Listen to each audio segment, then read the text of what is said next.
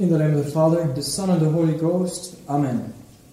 Today, as we have noticed, the color at the altar is red, because we celebrate the feast of the great Saint George, martyr. And I just realized while reading the Gospel just now that the name George, Georgi, in Latin has the same root than the word agricola, the farmer, the one who takes care of the land. And it's interesting enough that the Gospel chosen for the day actually mentioned the Father, God the Father, as this agricola, the man who takes care, the laborer, the man who takes care of the vine, Christ being the vine, and we all the branches. It's an interesting connection between Saint George, the etymology of his name, and the Gospel of the day, which reminds us that we have one, we are all branches of that one vine, Christ our Lord, and God the Father comes and takes care of this vine. This is a little parenthesis. So for the Feast of Saint George today, let us take a look at this beautiful life of a great martyr for to build up, good resolutions for the day and for the month, according to the example of his life. Saint George was born in 280 in Diaspolis, which is a city now in actual Turkey.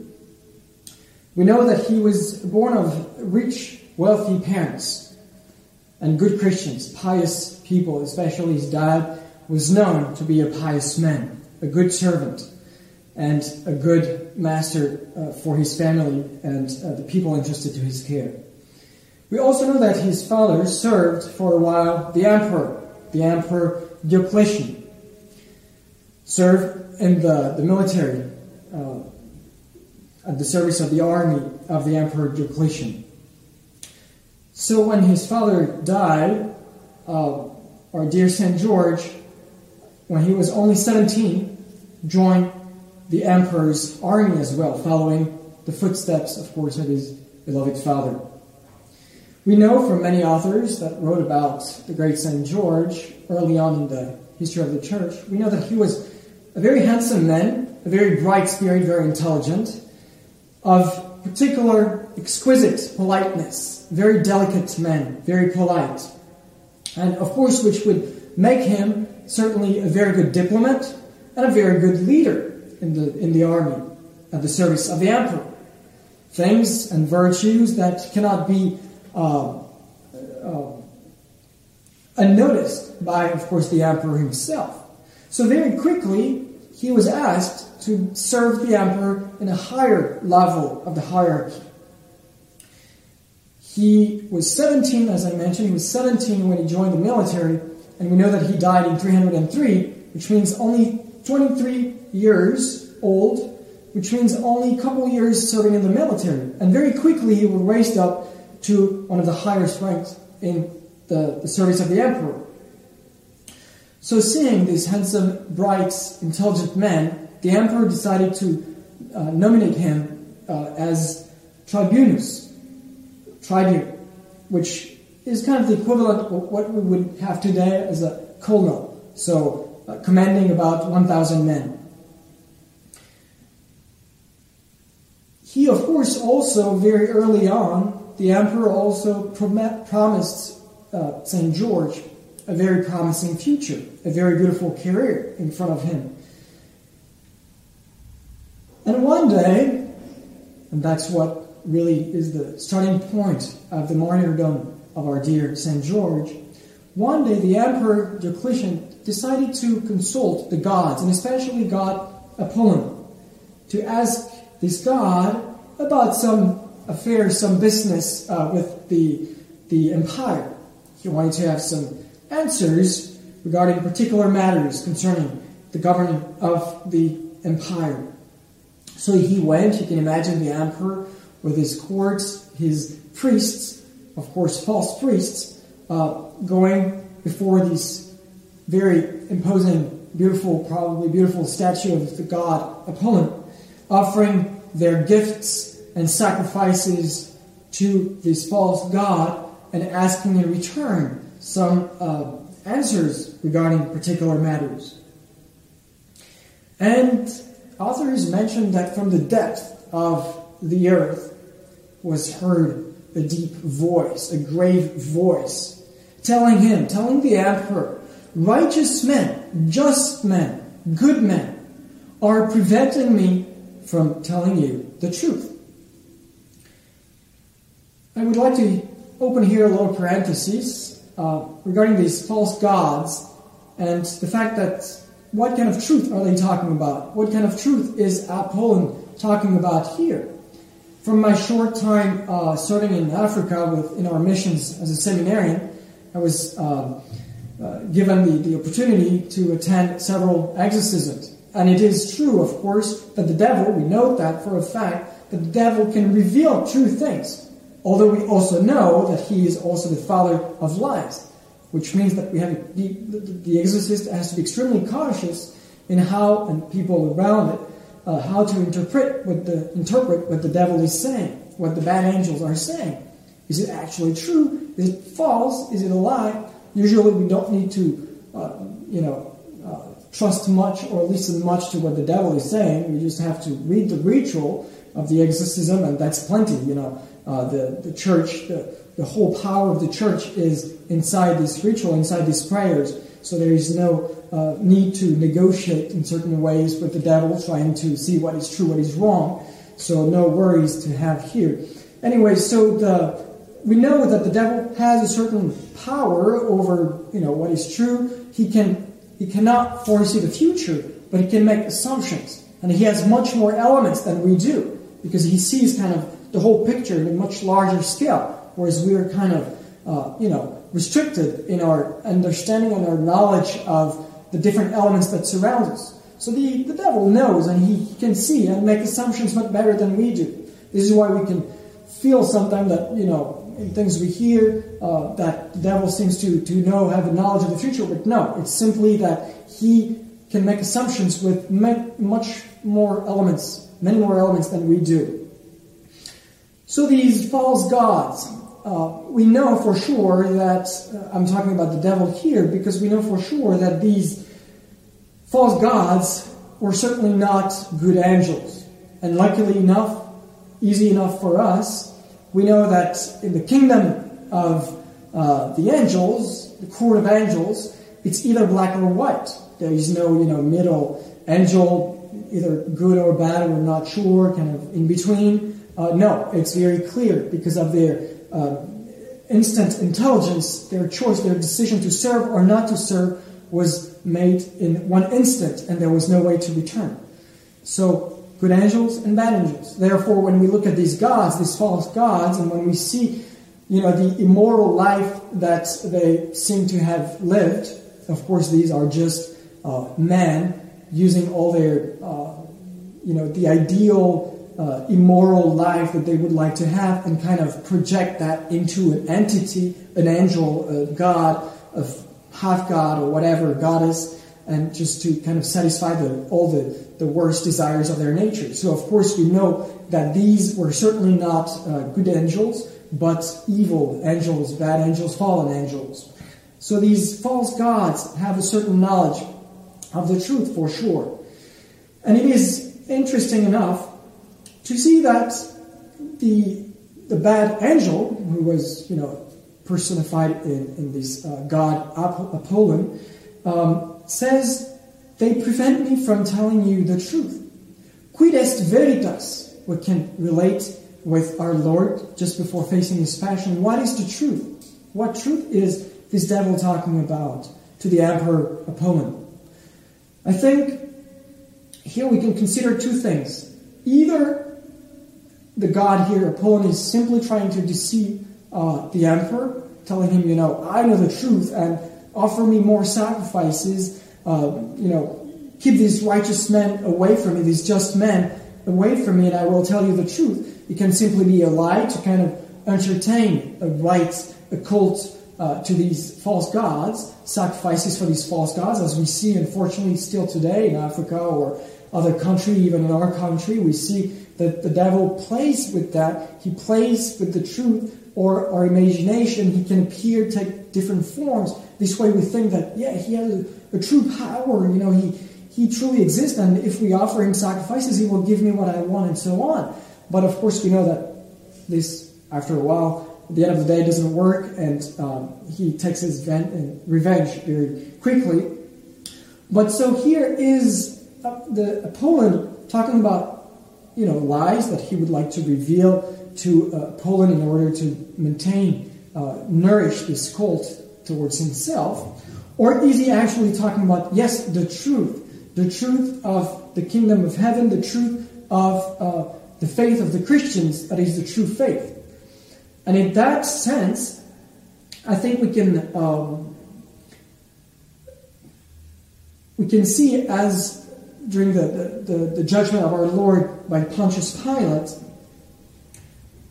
we can see that the devil always presents us with some truth. That's what temptation is all about. He presents to our attention, to our imagination, to our passions, our feelings, our emotions, a certain form of the truth. Something that would actually, yes, be satisfying, maybe for a short period of time, maybe for a longer period of time. But this truth is kind of never in consideration with the ultimate end, with our eternal salvation.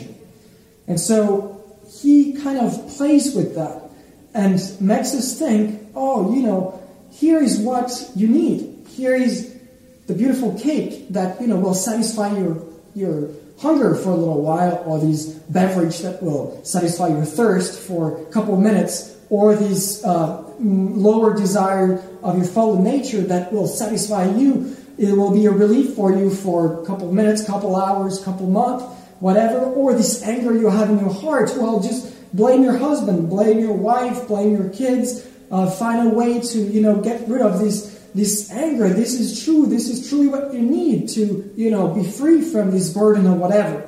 But it's never, of course, in consideration, once again, with the ultimate end, with what should be in my mind when acting, when doing this or that, saying this or that. He always kind of plays with the truth and presents to us false truth that will, once again, never be truly satisfying for the most intimate parts of our human being and soul. So cautious here, and we will see towards the end here of the life of Saint George how we can implore the help of Saint George in order to be free from certain temptations, and how he resisted by preaching the truth. So going back to our dear Emperor and Apollon, the god Apollon. After the god told him, righteous men, just men, good men are preventing me from telling you the truth, here's what happened. Of course, after hearing this oracle, the emperor became more and more upset. He wanted to know, and he heard from one of the priests present there, oh, I know who these righteous men are. These are the Christians present in the empire right now, and that are kind of an obstacle between you and the gods. The gods cannot do what they would like to do for your kingdom, for your empire, because of these Christians who worship false gods. Hearing that from one of his priests, of course the emperor decided to start again this persecution against the Christians. It awakened in him, in his heart, in his mind, a terrible feeling of revenge. Who can stop me from having access to the truth? If these Christians are, then we have to put them to death. Christians, of course, quickly became the scapegoat. And George sees in the changes of the emperor's mind, he sees that there is, of course, a real threat not only for all the Christians in general, but for himself as well. And that does not prevent him from teaching the truth and from trying to reason the emperor. He tries. He wants, on the one hand, he wants to protect the Christians, protect his own family, protect all the many saints that are growing among the Christian community. And on the other side, he wants also to reason the emperor and trying to find a solution. As a good diplomat, as we mentioned, as a good servant of the empire, he wants to find a solution to try to reason the emperor and stop the persecutions. His friends, even his friends, Christians or not, are trying to ask him, George, be prudent, be careful, you will be put to death. And of course, inspired with a divine zeal for souls and for salvation of these souls, George doesn't stop and tries his best to reason the emperor at the risk of losing his own life. Following, of course, the footstep of the great Saint John the Baptist.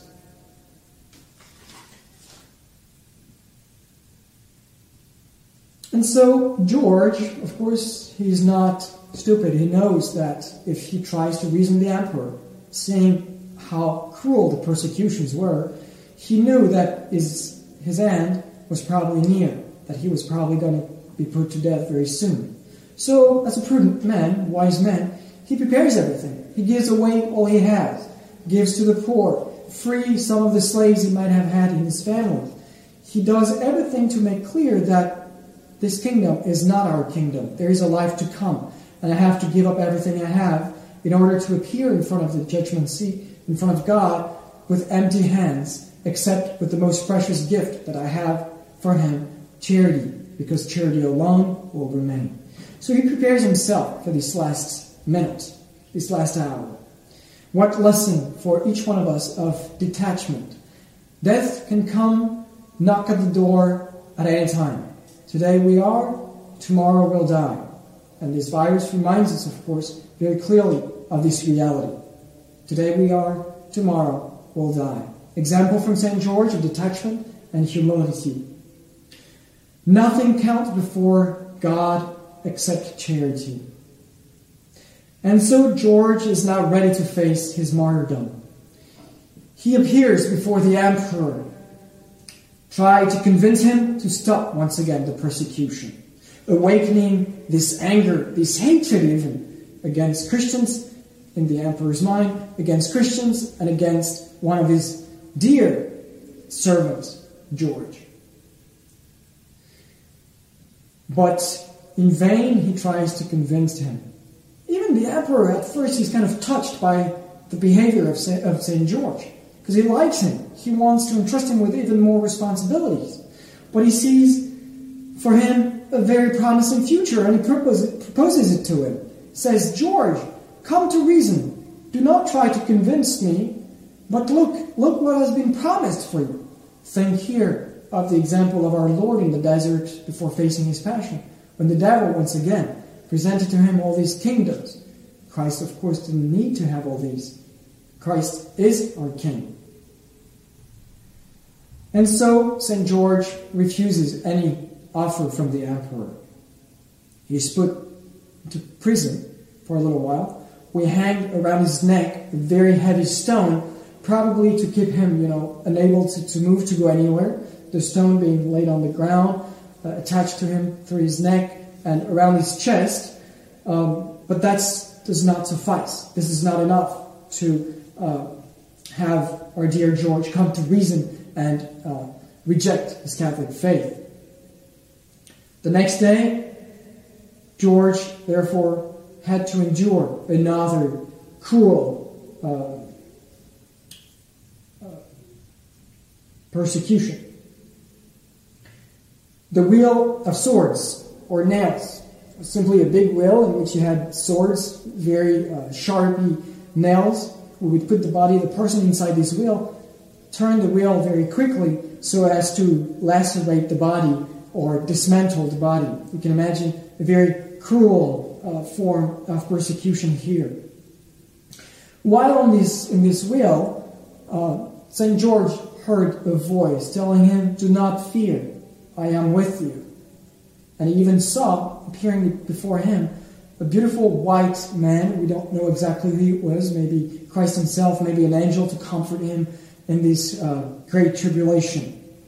And of course that does not prevent George from keeping this love for his faith and for his Christ. And at the sight of such courage, many that were present, of course, converted.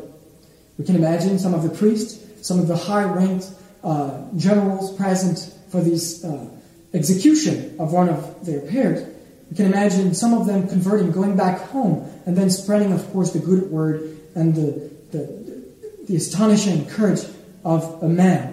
Courage that couldn't come from human nature, but of course from God alone. St. George is taken back into his cell, into his prison. Later, George asked the emperor to go with him to the temple. The temple, of course, of Apollon. You can imagine the emperor thinking, well, what's going on with our George here? Is he going now to finally accept that our gods are the true gods, and he will deny his faith and accept to listen to the oracle of the great Apollon? So let it happen. George takes him to the temple, and of course, when placed in front of the statue of Apollon, the great Saint George, instead of rejecting his faith, on the contrary, redoubled his admonishments, his warnings against the great emperor Diocletian. What does our dear George do once placed before the statue? He blesses it, makes the sign of the cross on the statue. And you can imagine what happened at that time, not just the blessing, certainly, but more like an exorcism over this evil statue, over this evil angel present in this statue. Do you want me to offer you sacrifices as to God himself? Says he while blessing the statue. Do you want me to offer you sacrifices as to God himself? The possessed idol, the possessed statue replied, I am not God, and there is no other God than the one you preach about. The devil is kind of retrenched now and has no other option than to acknowledge the power of God. We see that many times in the life of our Lord himself, when he asked the devil to be quiet, not to say anything about his divinity, his power, because once again the devil has a knowledge on that. He knows that Christ is risen, that he has the victory, and that at the end of time he will once again send all these devils to where they belong. So scared to death, this evil angel in the statue of Apollon acknowledges in front of everyone the divinity of God, of Christ, the power of God, and the fact that St. George truly, because Christian, holds the truth. Lesson for us, once again, a great lesson for us in times of temptations. Instead of trying to negotiate with the temptation, trying to find ways to maybe, just a little bit, or where is the limit, the borderline, what can I do, what can I say, in order to, not commit a grave sin, but still kind of playing with the temptation, negotiating with it. Once again, there is no way to negotiate with the temptation. And especially when it comes, as many spiritual authors tell, especially when it comes to sins of impurity, there is no way to negotiate with these sins. We should run away. It's not cowardice, it's courage to run away when temptations against purity are presented to our attention, to our mind. And we have the great example of Saint George today to bless this temptation, to exercise this temptation, to cast the devil away by making a little act of faith, the divinity of our Lord, to make a little prayer, a little invocation to our guardian angel, our good angel. We shouldn't forget that our good angels are always around us. And invoking the saints, Saint George, the terror of demons. So, after all this, and the emperor, of course, witnessing this particular, very incredible event in the life of St. George, really facing himself, facing the god Apollon, seeing that the emperor, with the pressure from the priests and the other members of his court, decided to put the great Saint George put to death. He had to face his martyrdom by decapitation. He was beheaded on April 23rd, 303. He's the patron saint of the military, of the army members. He's often represented fighting the dragon. It is not sure, many authors, early authors, are not sure that if they were a true fight, with a dragon, a real devil that would take the appearance of a dragon. It's mostly because people think that it's because of this event with the statue of Apollon, just to represent him being strong against the devil being always represented as a dragon. And of course, simply to conclude here, let us follow the footstep of our dear Saint George, not being afraid first to spread the truth, but with charity. And I'm sorry to say that there might be a tendency in our milieu, especially maybe in traditional milieu, there is a tendency to sometimes preach the truth, but in a way that is not charitable. And Saint Francis de Sales, great patron of communication, Saint Francis de Sales reminds us that it is much better to keep a judicious silence than to say the truth without any charity. It will be much more powerful to say the truth with charity, of course, than to say the truth without any charity. The fruits will certainly be rotten fruits, not good fruits.